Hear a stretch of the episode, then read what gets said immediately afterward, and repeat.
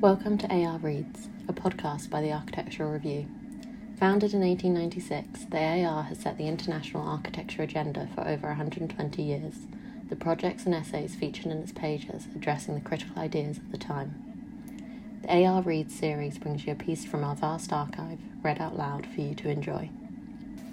I'm Ellen Pearson, editorial assistant at the Architectural Review, and today I'll read a piece by Carlos Quintáns called Make, Do and Mend, which was published in the AR December 2019, January 2020 issue on preservation. We're revisiting this piece now as we publish our June issue on waste, where we confront the life cycles of materials, objects, and spaces.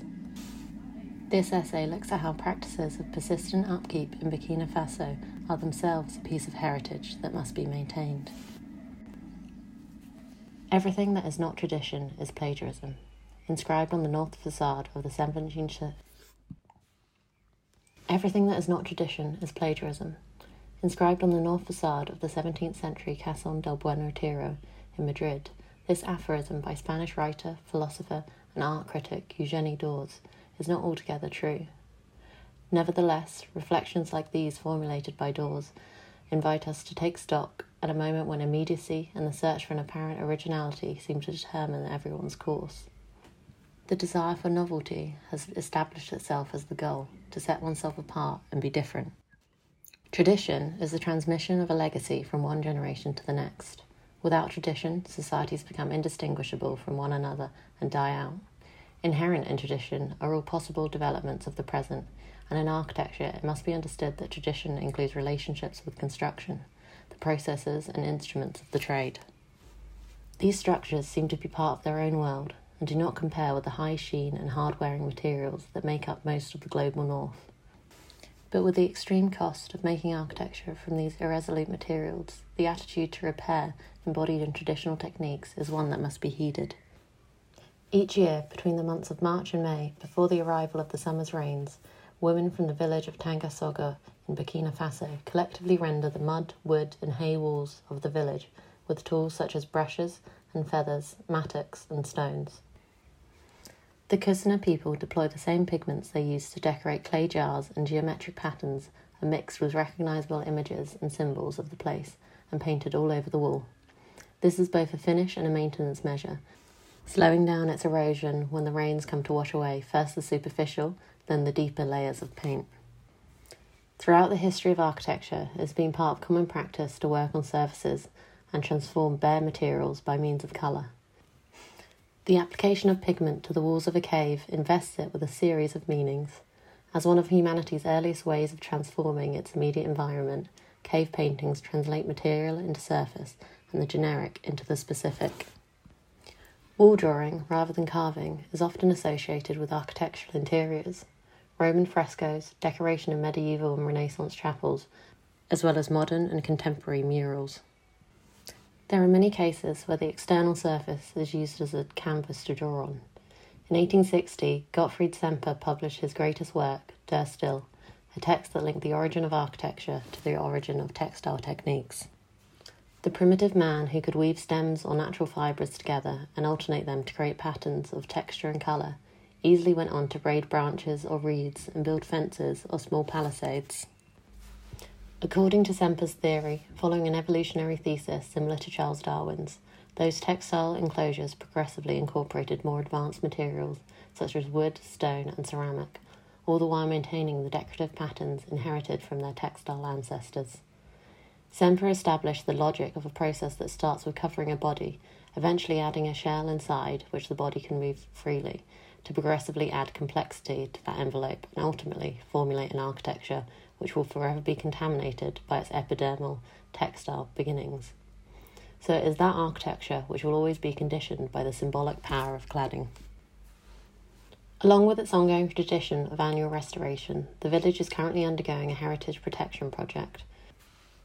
Drawing on the collective participation of the resident women in maintaining the plaster exteriors of their mud houses, this project concerns both disseminating knowledge about an ethnic group's traditions, but also collaboration among neighbours, families, and communities.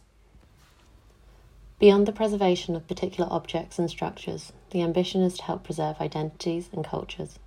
Led by Albert Faus, an architect living in Burkina Faso, and Toni Cumella, a manufacturer of ceramic tiles based in Barcelona, and produced in conjunction with the Catalonian Architectural Association, the project is currently exhibited at the Museo de Granollers in Spain. In the Kassena community, the habitat is organised in detached family properties known as concessions. Each concession comprises several dwellings built with walls of different heights, forming courtyards varying in size and degree of privacy. Set between the houses and the walls are communal spaces in which families go about their daily activities and hold gatherings and celebrations. Spaces are covered, partly covered, or open to the air in accordance with the many social and spiritual customs of the culture.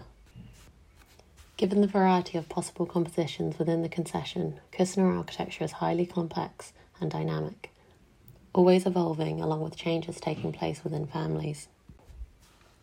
Through their houses, the Kassena people tell us about situations foreign to Western ideas of reality. With gradual transitions from private to public and a lack of exact boundaries, the outer walls protect the community from a hostile exterior. Doors force you to stoop when stepping inside, Walls ask that you move laterally. Changes in floor levels keep animals out. Small openings restrict views, disconnecting the intimate interior from the outside world. Furniture adapts to the curved walls of the homes, as if made to fit inside a jar. Everything is built with seeming spontaneity, but it is painted on with precision. These practices are a whole lesson in ways of building identity, in a place where life unfolds with difficult limitations in which economic realities and social changes either make cultural traditions disappear or turn into mere museum pieces. Because new construction systems can be executed much faster than working by hand, and the most basic technological solutions prove to be more durable, the desire for change can now be satisfied more quickly with no reference to the past. Anything that once potentially anchored us to a historical tradition is doomed to be hidden and eventually disappear. Analysing the relationship between art and work, William Morris, the pioneer of the arts and crafts movement, warned us about the dangers of modern society, its distancing from an idea of real life and what he called the age of the substitute. He inspired Heinrich Tessenow, a German architect now partially forgotten, who defended an economic model that prioritised the work of the artisan over an industrial system made massive, a system which reduces the value of work and of human effort enormously. He wanted to restore continuity and holism that technological progress had disrupted. This view can be applied to the world as it is today, where nearly everything has become unreal, a vulgar imitation, a substitute, where immediacy, industrial production, and greed have produced abundant copies and facsimiles, but where little in the market retains a connection with history, a sense of origin, or a relationship with nature. Morris discerned the advent of a low cost culture bursting with products and capable of serving their purpose, products quick to become useless, and that without a second life cycle become waste. William Morris was convinced that happiness depended not on having a job, but enjoying one, and that giving beauty to the result of work made work itself pleasurable. Eugeni d'Ors wrote that there is no radical difference between work and play, between necessity and art, between utility and beauty. There are architectures born to last as long as they last, without much maintenance, and there are architectures that can be made to last with only simple, regular repairs. Such maintenance measures on some works of architecture contradict the demands of people who have no time to care for what they build. The maintenance of a home is an opportunity to strengthen the bonds of teamwork as an essence of tradition. Mixing, pressing, drying, painting are all expressive processes that bear the traces of the human hands visible on the walls of Tatangasogho homes. Thank you for listening to AR Reads. You can find the link to this piece in the notes for this episode, or head to architectural-review.com for all the latest pieces uploaded to our website, where the waste issue projects and essays will be going online throughout June. The AR depends on its subscribers to bring you fearless storytelling, independent critical voices, and thought provoking projects from around the world. Consider supporting the AR with a subscription today.